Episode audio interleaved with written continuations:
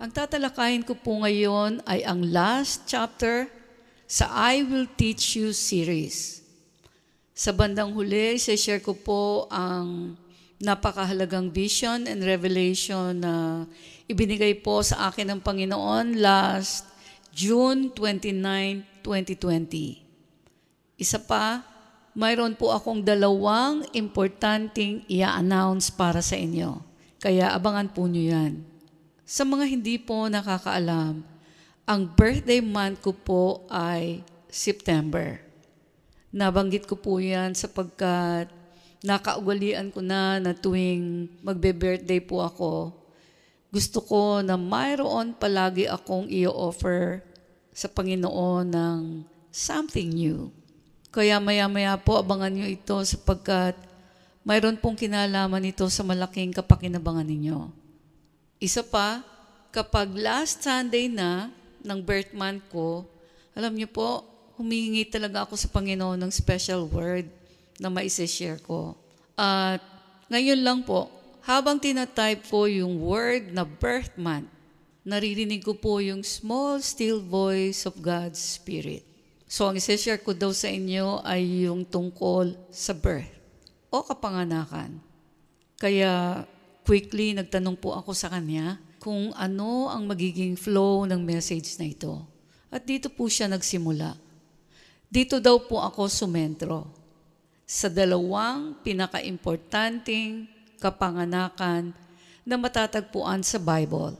Ang sabi niya, kung mayroon daw pong dalawang importanteng kapanganakan sa Bible, mayroon ding dalawang importanteng kamatayan. So, ano ang dalawang importanteng kapanganakan na tinutukoy niya?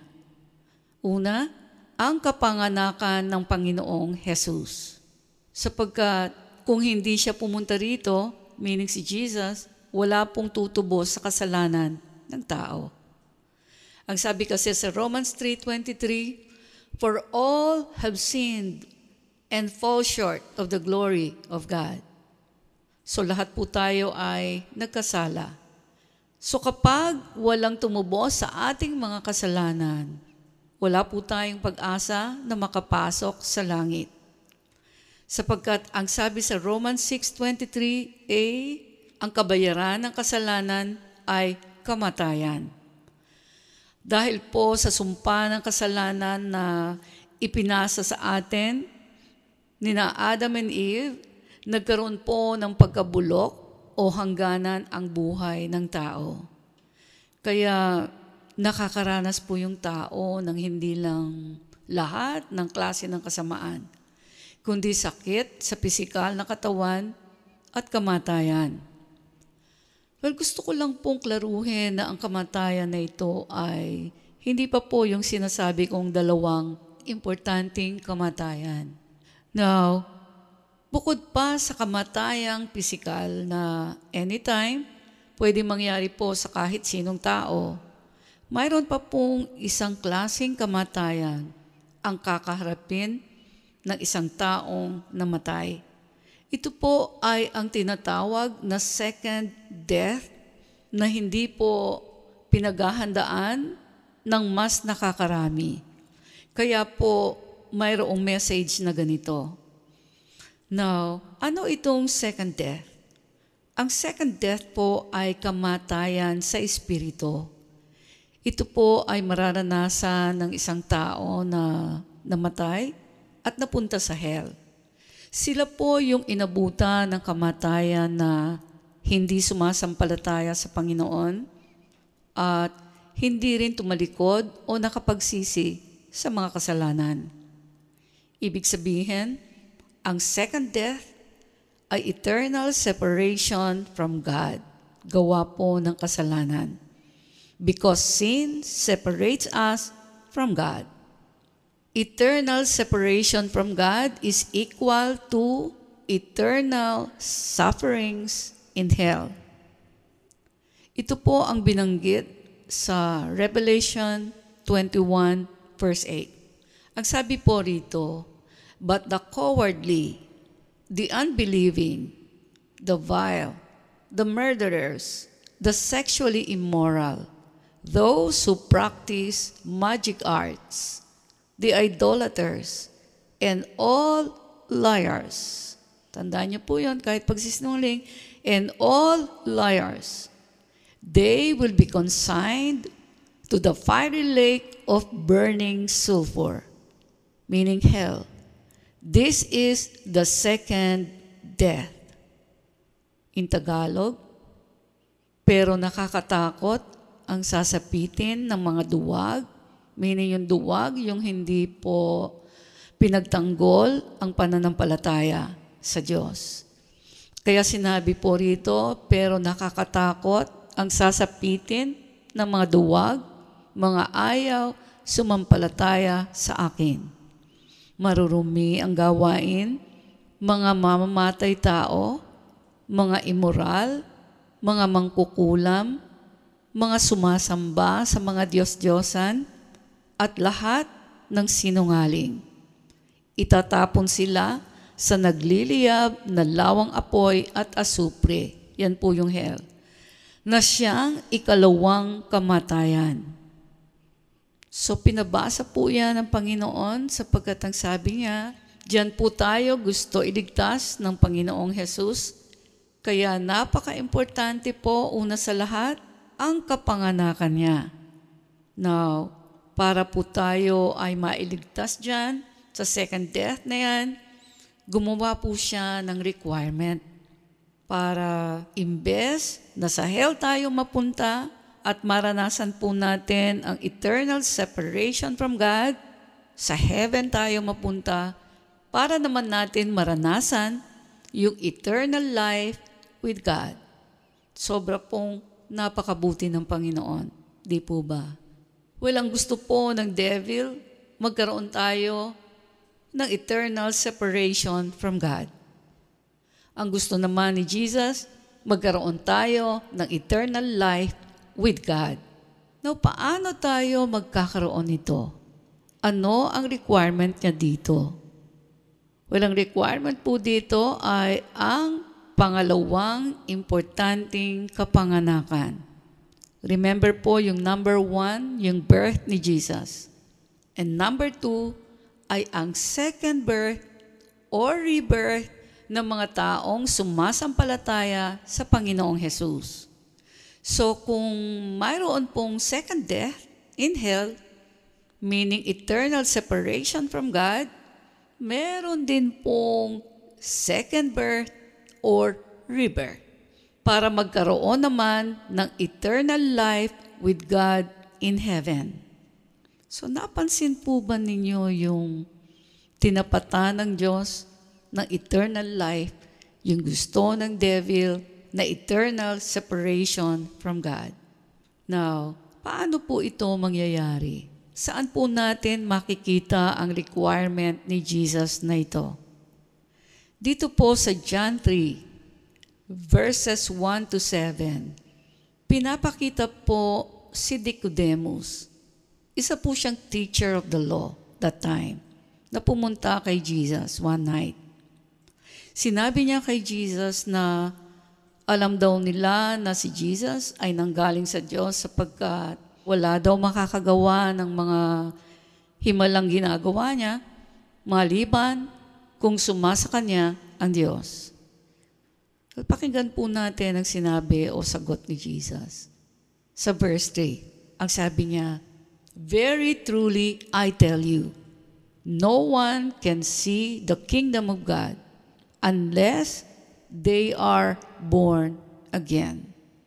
Well, sa mga hindi po nakakaalam, ang salitang born again ay galing mismo kay Jesus.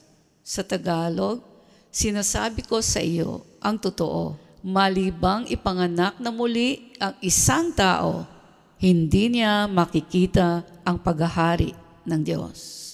Nakita niyo po yon kung gaano kahalaga ang pagiging born again. Walang totoo po. May kabigatan ang tema ng sinasabi ni Jesus dito. Kasi ang nakataya po rito ay yung requirement niya para makapasok sa kaharian ng Diyos. Parang gusto niya po ditong sabihin na hindi ito biro-biro. Kaya sa King James Version in English, alam niyo po, bago niya sinabi na, except a man be born again, he cannot see the kingdom of God.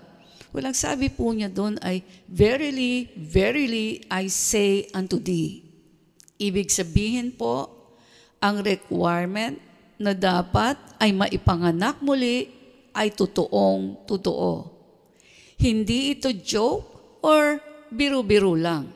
Sapagkat ang nagsabi po nito ay ang mismong Diyos, si Jesus nga, na mayroong soul authority na magbigay ng requirement sa mga gusto niyang makapasok sa kaharian niya. Ang requirement po niya, kailangan ang ikalawang kapanganakan.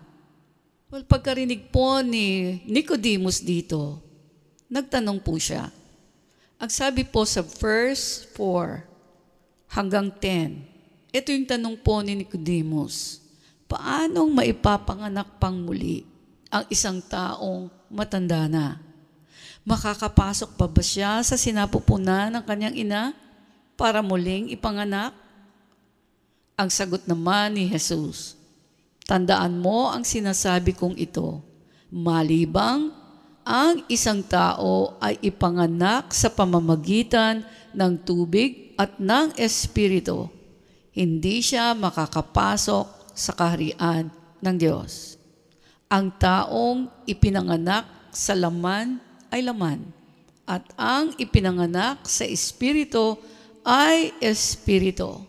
Huwag kang magtaka sa sinabi ko sa iyo, kayong lahat ay kailangang ipanganak na muli. Umiihip ang hangin kung saan ito nais at naririnig mo ang ugong nito. Ngunit hindi mo alam kung saan ito nanggagaling at kung saan pupunta. Ganon din ang bawat ipinanganak sa Espiritu. Well, nagtanong po ulit si Nicodemus, paano po mangyayari yon? Tingnan niyo po yung sagot ni Jesus. Ang sabi niya, guro ka pa naman sa Israel. Hindi mo nauunawaan ang mga bagay na ito?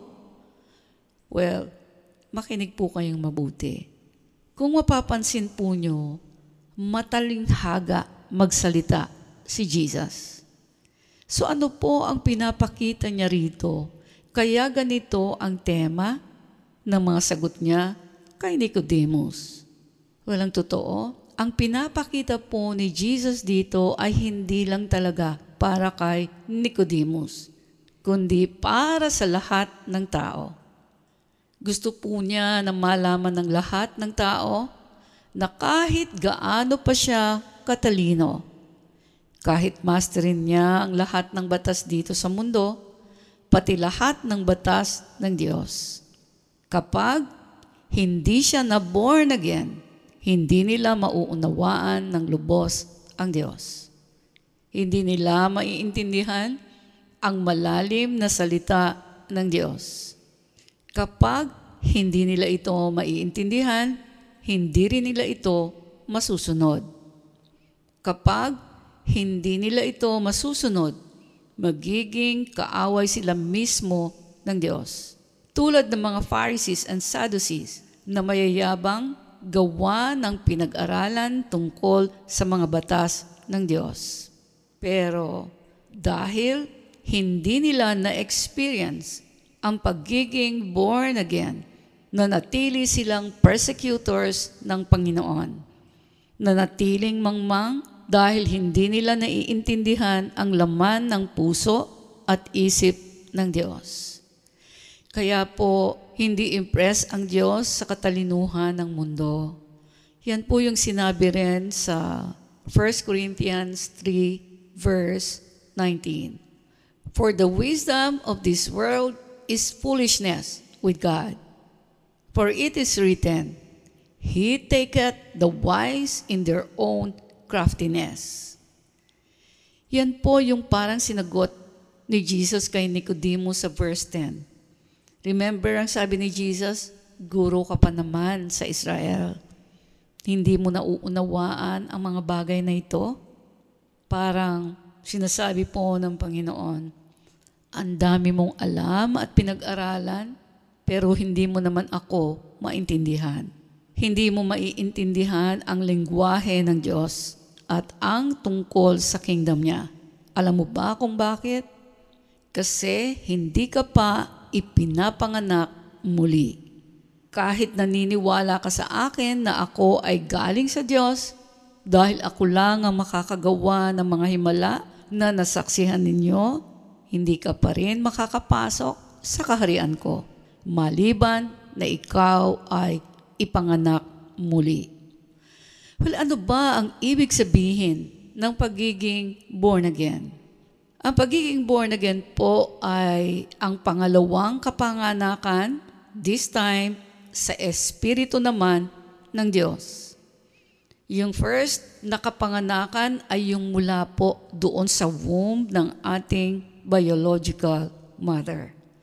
But this time, ito na nga pong sinasabing pagiging born again, this time, ito naman yung kapanganakan natin na nagmula po sa Espiritu ng Diyos. Kaya po sinabi ni Jesus sa verse 6, ang taong ipinanganak sa laman ay laman, at ang ipinanganak sa espiritu ay espiritu. Ang taong ipinanganak sa laman ay laman, meaning mayroon pong kabulukan o kamatayan. At ang ipinanganak sa espiritu ay espiritu. At ang bunga po nito ay magiging kaanyo po tayo ng Panginoon. Kaya mabubuhay po tayo ng mayroong kabanalan tulad ng Diyos at makakapasok sa kaharian niya. So magkakaroon po tayo ng eternal life with God. Kaya po, kailangan maipanganak muli this time sa Espiritu ng Diyos para po tayo ay maging espiritual at magkaroon ng eternal life. Kailangan pong maipanganak muli, this time sa Espiritu ng Diyos, para po tayo ay maging espiritual, hindi carnal. Kasi yung carnality po sa tao ay hindi kayang labanan ng tao. Kahit nga po alam niyang masama ito. Maliban, maipanganak siya muli, again, this time, sa Espiritu nga ng Diyos. Ang pagiging born again po ay hindi po sa pagtanggap lang sa bibig, pagtanggap lang sa Panginoong Hesus o tatawagin na natin na tayo ay isang Christian. Kung hindi, alam niyo po, ang dapat kasi pagkatanggap natin sa Panginoong Hesus, sa umpisa pa lang na para lang tayong baby Christian, kailangan na Pinapakain na po kagad natin. Itong espiritu na ito tinanggap natin. Pagkain na ano? Pagkaing espiritual. Ang Word of God. Kaya ang mangyayari po, habang ini-enrich mo daily ng Word, ang spirit mo, para kang baby na lumalaki ng malusog, matalino, at matatag. Dito po magkakaroon ng change ang buhay ninyo. Kayo ang tatawagin na hindi lang Christian sa pangalan, kundi tunay na born again Christian. Kapag sinabi po kasing born again ka na, makikita sa iyo ang bagong pagkatao. Pagkatao po na kamukha ng ugali, ng karakter ng Diyos sapagkat ipinanganak ka na nga sa Espiritu ng Diyos. Kaya mahahalata po eh, mapapansin ang bago mong pagkatao kaysa sa dati. Magbabago ang way mong magsalita, ang iyong mga pananaw na nakaayon sa salita ng Diyos. So magbabago ang way mo magdamit, way mo magayos, Kesa sa dati, mababago ang mga preferences mo, ang mga pagpili mo, pati nga po sa mga songs o music. Magbabago ang way mo itrato ang kapwa mo. Kamumuhian mo, lalayuan mo ang mga ayaw ng Diyos. At magiging obvious ang change sa life mo. Kaya alam niyo po mangyayari? Magugulat yung iba. Mag-iilaw ka. Kaya kapag ang nasa kapaligiran mo ay nagdidilim, lalapit sa iyo ang mga nandito. Sapagkat nakikita nila ang liwanag sa buhay mo. Ang result, marami pong maa-attract at lalapit at iibig din sa Diyos. Maboborn again din sila katulad mo. Then, mag-iilaw din sila at magpo-produce din ng iba pa. Well, ito po actually ang number one mission ng mga nagko-confess na I am a born-again Christian. Born again kasi hindi na makita sa iyo yung luma mong pagkatao, pati yung pagka makasarili. Sasabihin nila, ibang-iba ka na ngayon. Yan po ang babanggitin ng mga nakakakilala sa iyo noon. Bago ka nang nilalang. Yan po yung sinabi sa 2 Corinthians 5.17. Therefore, ang sabi rito, if any man be in Christ, he is a new creation. All things are passed away.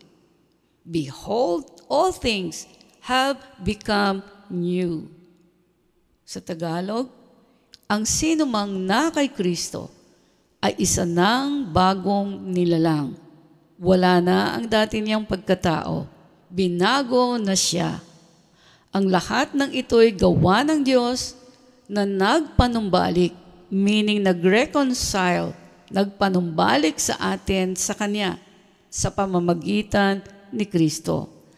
At ibinigay niya sa amin, ganun din po sa ating na born again, ang tungkulin, papanumbalikin. Ito yung ministry of reconciliation, papanumbalikin ang mga tao sa Kanya. Praise God.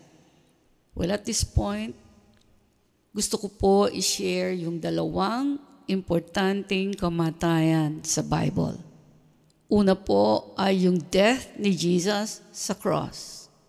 Pangalawa, yung tinatawag po na death to self naman natin.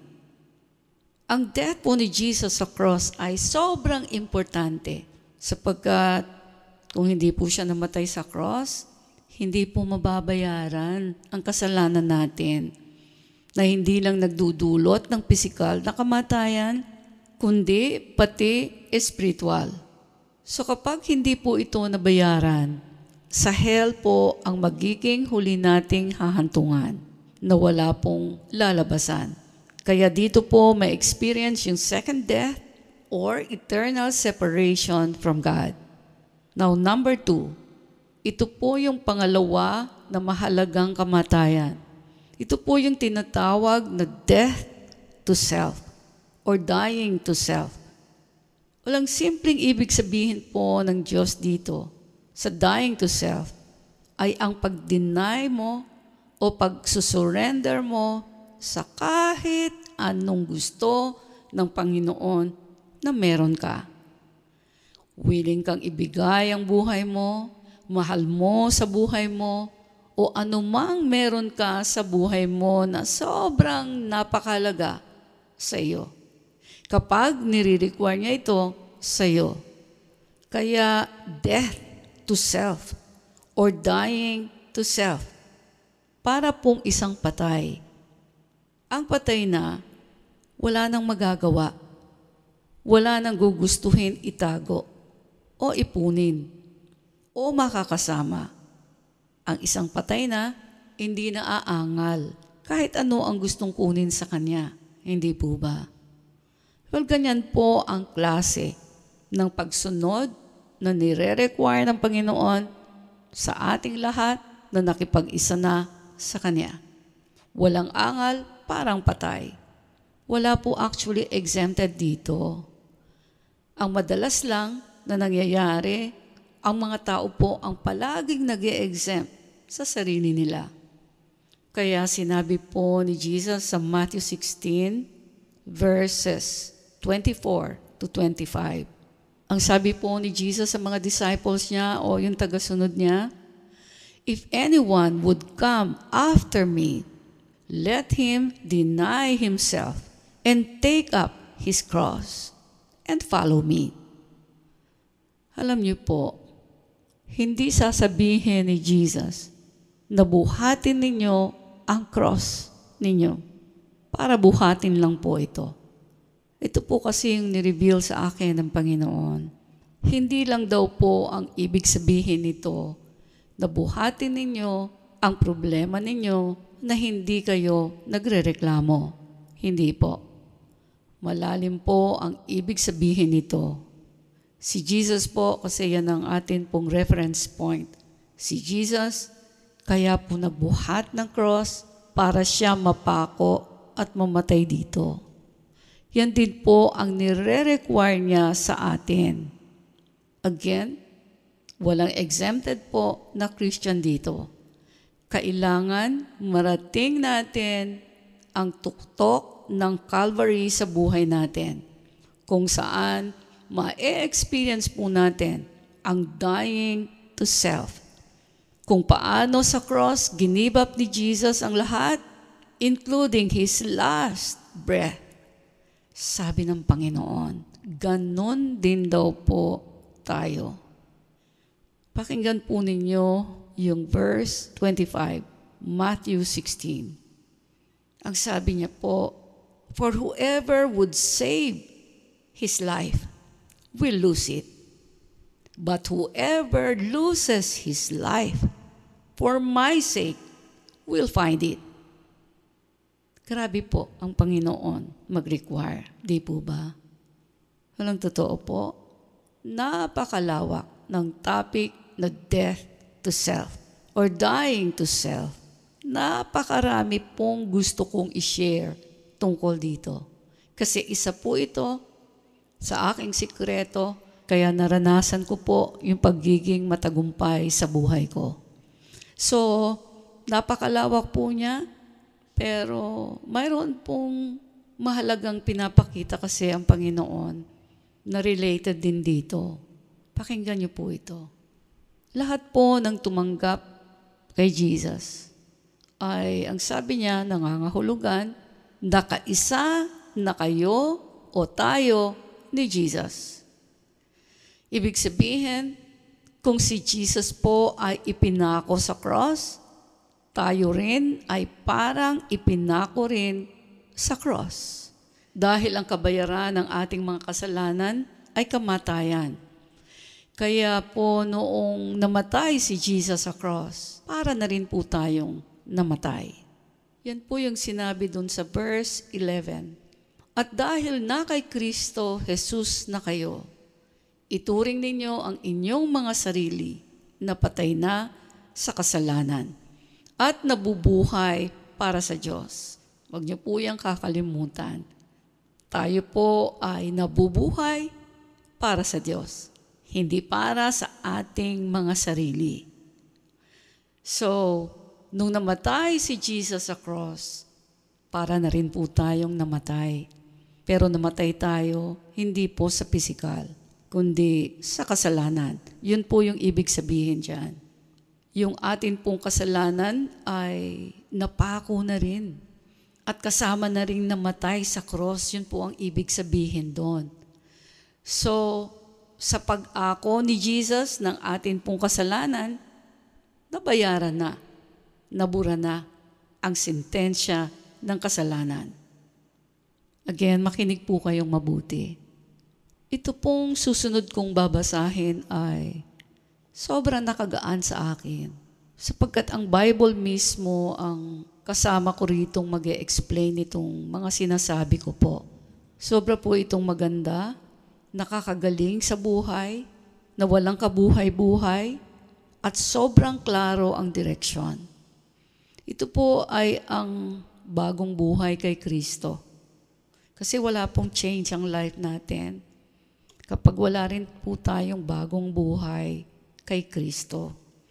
Ang sabi po rito, Romans 6 verses 1 to 14. Sa Tagalog, ano ngayon ang masasabi natin? Magpapatuloy ba tayo sa kasalanan para lalong madagdagan ang biyaya ng Diyos sa atin? Then sabi dito, ang sagot, Aba, hindi maaari.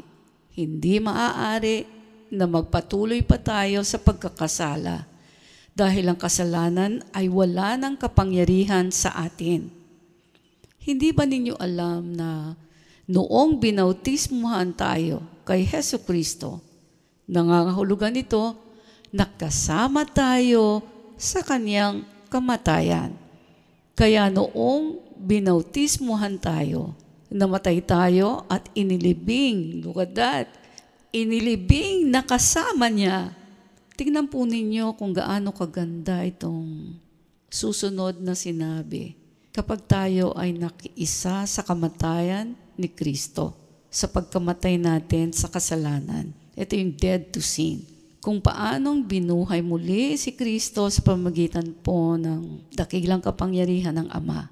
Well, tayo rin po ay mamumuhay sa bagong buhay. Sa verse 5, At kung nakasama tayo sa kanyang kamatayan, tiyak na mabubuhay tayong muli tulad ng muli niyang pagkabuhay. Hay, grabe, napakaganda po nito. Parang sinasabi po rito, kahit ma-experience natin ang pisikal na kamatayan, tayo ay mabubuhay muli. Magre-resurrect po tayo tulad ni Jesus para ma-experience po natin ang eternal life with Him. Alam natin, ang sabi rito sa verse 6, pababa, alam natin na ang dati, ito yung old sinful self po natin. Alam natin na ang dati nating pagkatao ay ipinako na sa krus kasama ni Kristo para mamatay. Kaya hindi na tayo dapat alipinin pa ng kasalanan sapagkat ang taong patay na ay malaya na sa kasalanan. At kung mamatay tayong kasama ni Kristo, ang sabi po rito, naniniwala tayong mabubuhay din tayong kasama niya. Praise God. Grabe po ang pangako na ito. Pero ang sabi sa verse 9, sapagkat alam nating si Kristo ay muling nabuhay at hindi na muling mamamatay. Wala nang kapangyarihan sa Kanya ang kasalanan. For parang sinasabi po rito sa atin ng Holy Spirit, alam niyo ba, ganyan ang nakipag-isa kay Jesus. Matitikman ninyo ang buhay na hindi na kayo mamamatay, ang eternal life. Meron pa bang mas mainam dyan dito sa mundo na mahal na mahal ng tao? Meron pa bang mas mainam kaysa sa heaven na kapag hindi dyan napunta ay sa hell ang siguradong babagsakan?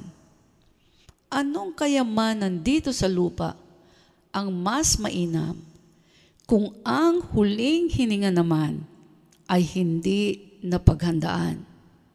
Anong magagawa ng anumang yaman kung hindi nito kayang bilhin ang oras na itinakda na para itapon ka sa lugar na pinainit na, apoy na hinanda na, apoy na hindi namamatay, apoy na parang mga mababangis at gutom na gutom na leon na alertong nakaabang sa itatapon sa kanya. Well, ganyan po ang kalagayan daw ng isang tao na hindi ipinanganak na muli sa Espiritu ng Diyos. Kaya hindi na sanay mamatay sa sarili. Kaya nung siya ay pisikal na namatay, sigurado na rin siya ay itatapon at ikukulong sa pangalawang kamatayan. Yan po ang ayaw na ayaw mangyari ng Diyos sa kahit daw kanino o sinong tao na pinag-alayan niya ng buhay sa cross. Ganyan po niya tayo kamahal. Well, at this point, meron pong pinaalala sa akin ng Holy Spirit na isang vision and revelation na natanggap ko po noong June 29, 2020. That day po, late na akong nagising. Pero kahit po na-feel ko na yung gutom, nag-decide ako na i-honor muna ang Panginoon kahit sabi ko nga, sandali lang. Well, gusto ko siyang i-honor sa sunod-sunod na kabutihan niya. Especially po doon sa special visitation niya during lockdown. Now, habang sinasabi ko po kung gaano ako ka-grateful sa aking teacher, the Holy Spirit, at inexpress ko na ayaw kong malus yung closeness namin, na na-enhance nga nitong lockdown. Alam niyo po, bigla niya akong binigyan ng vision. Pinakita niya po sa akin ang isang fireplace kung saan mayroong apoy na lumalagablab steadily at hindi kung saan saang direction pumupunta kundi pataas lang. Then nag-reveal po siya tungkol sa anyo daw ng mga Christians sa level ng relationship sa Holy Spirit na hindi lang nagtuturo sa atin, kundi siya rin ang nagpapatupad ng lahat ng bagay na gusto po ng Diyos mangyari.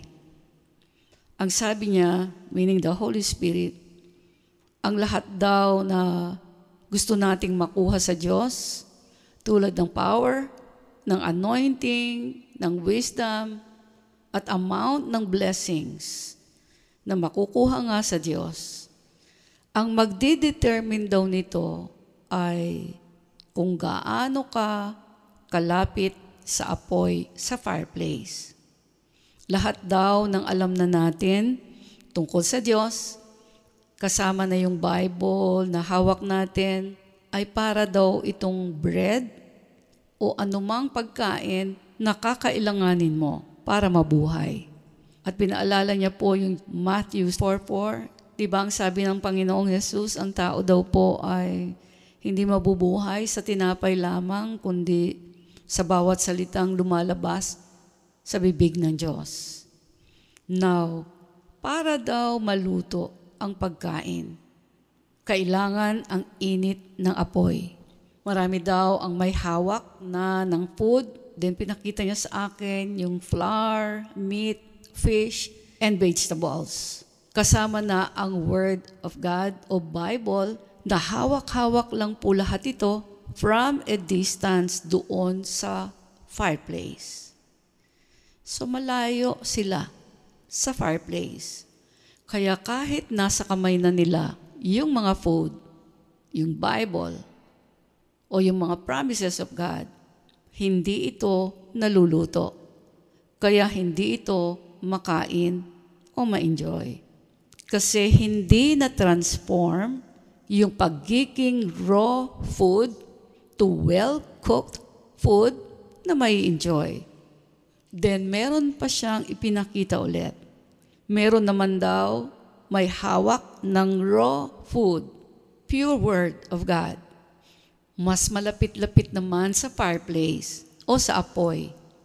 Hinahalin tulad niya ito sa mga Christians daw po na nag-church naman, nagba-Bible study naman, nagtatight naman paminsan-minsan, sometimes delayed, pero ang sabi niya, hindi pa rin maluluto ang food na hawak. At this point, nakakita po ako ng flour.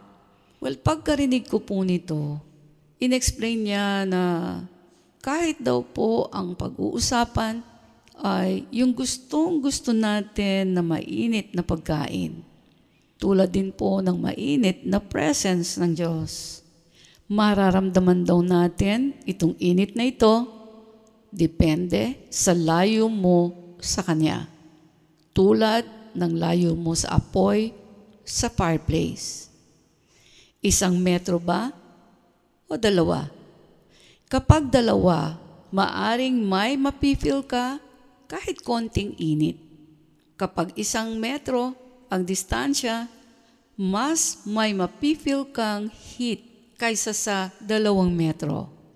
Kapag mas malayo ka, kahit mayroon daw fireplace, wala kang mapifeel. Parang kahit nandoon ang presence ng Diyos, wala kang mararamdaman kung malayo ka. Well, sa punto pong ito, idiniin niya na kahit isang metro lamang ang distansya mo, hindi ka pa rin mababurn o masusunog. Kailangan daw nandoon ka mismo sa apoy or the very presence of God. Or else, ang sabi niya, ang mabubuhay sa iyo ay ang iyong flesh, your carnality. Wala daw pong makakapasok sa langit na nabubuhay sa carnality.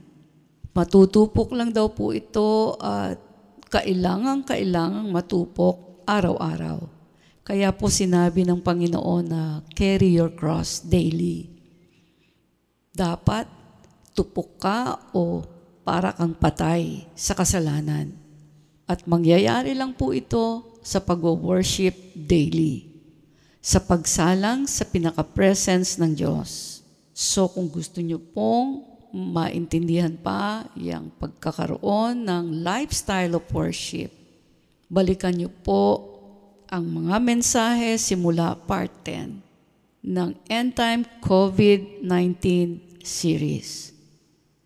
So gusto kong ulitin yon. So matutupok lang daw po itong carnality at kailangang matupok araw-araw sa pamamagitan ng pag-worship daily. Sa pagsalang sa pinaka-presence ng Diyos. Sapagat ang flesh daw ng tao, hindi mararamdaman ang tunay na presence ng Diyos. Kahit daw ma-memorize natin ang buong Bible. Hindi daw po ito magiging buhay. Hindi ito magiging luto. Hindi ito ang makakapagpapasok sa langit without the living, consuming fire of God's holy presence. Hebrews 12 verse 29. Walang totoo po. Gusto ko na sana magtapos dyan. Pero gusto po ng Holy Spirit na i-share ko na rin yung kadugtong ng revelation na ito na ibinigay po niya the next day. Dito po, pinakita naman niya ay yung fire in the altar. Sa journal ko po, ang sabi ko, kahapon, yung fire sa fireplace. Sa bahay lang nandoon. Yung offering o daladala nating food para maluto, dapat maisalang sa apoy or else hindi maluluto. Katulad yan ng dapat ma-accomplish o ma-receive po natin.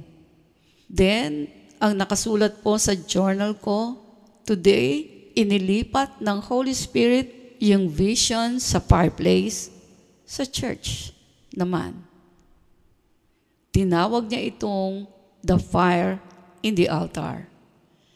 Yung apoy po na nasa gitna ng altar.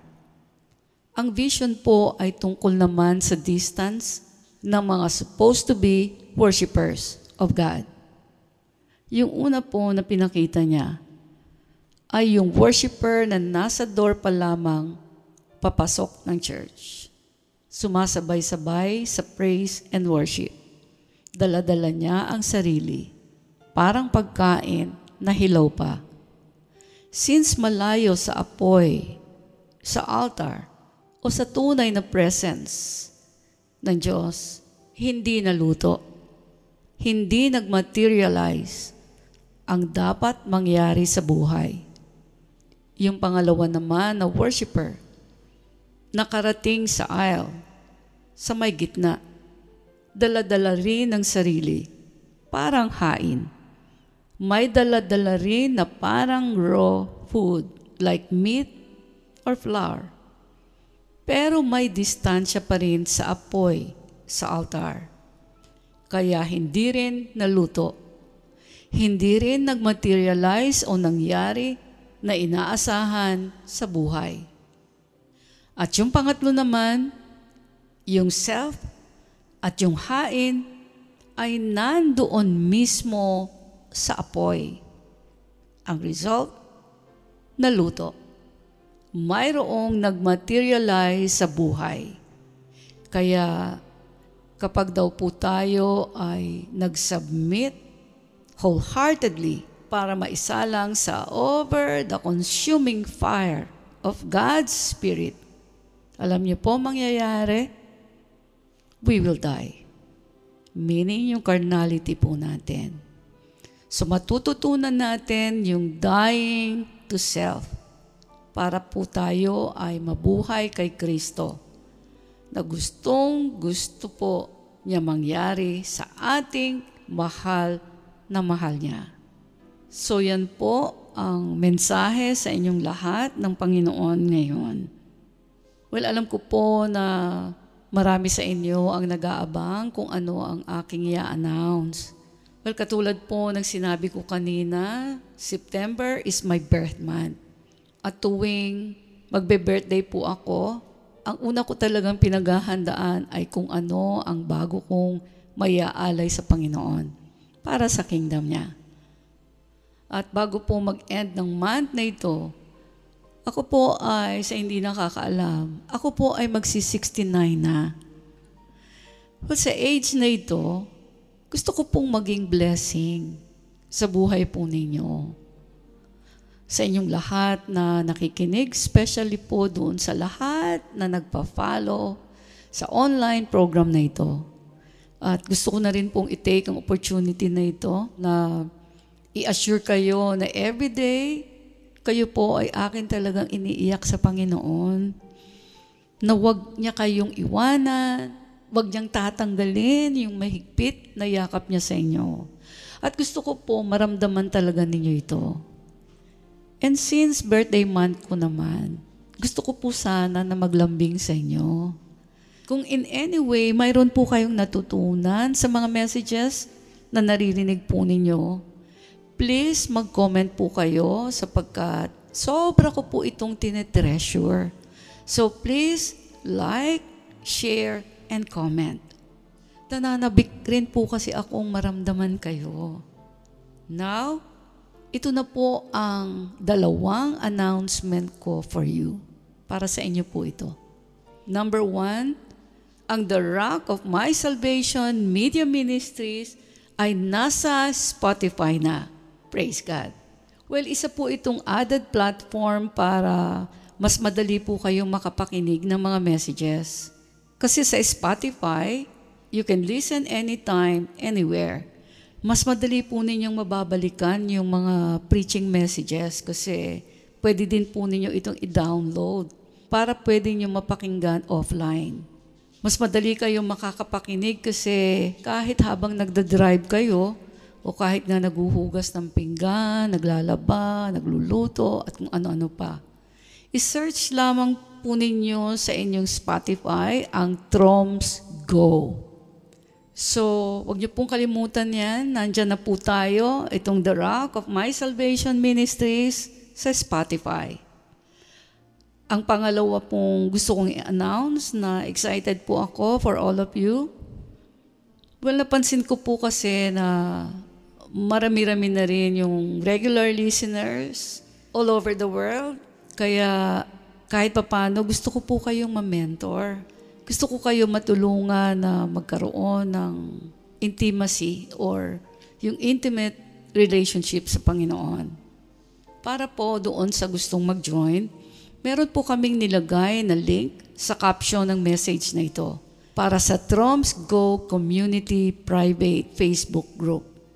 Well, pagpunta po nyo doon, meron po kayong sasagutang ilang questions at abangan nyo lang po, within 24 hours, meron pong mag approve sa membership application nyo.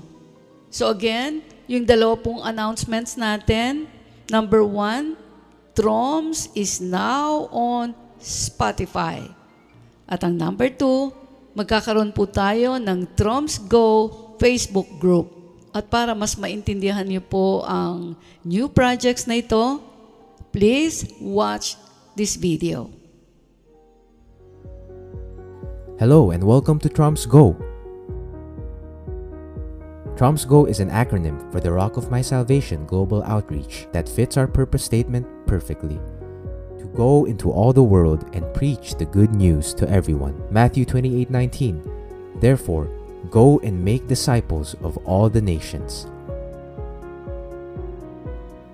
Founded by Pastora Emerita Barqueros in 2001, the Rock of My Salvation is the media ministry of the Church of Jesus the Sovereign Lord.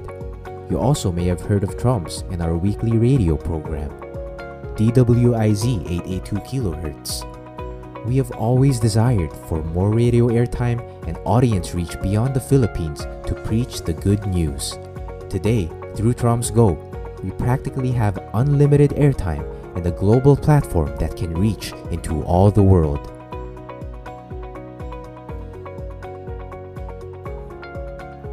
To accomplish our mission, Pastora Emerita is taking the preaching of the gospel to another level. We are excited to invite you to join the Trumps Go community. Once you become a member, here are some of the benefits and exclusive content that you will get to enjoy. Fresh visions and revelations about God's Word to Pastora Emerita. Receive your now word and make room for the life changing presence of the Holy Spirit. Mentoring by Pastora Emerita. Master your walk with God, have your character and attitudes refined, and experience a 180 degree turnaround as you listen to never before aired preachings and insights released only to the community. Struggling to get through the week? Refuel here and receive refreshing word, biblical promises, real life stories, and inspirational posts to cheer you on. Get an inside look as Pastora Emerita takes you behind the scenes of the making of her messages, her own lifestyle of worship, her journey as a pastor and a mom, and learn her secrets that led her to, to true success in life.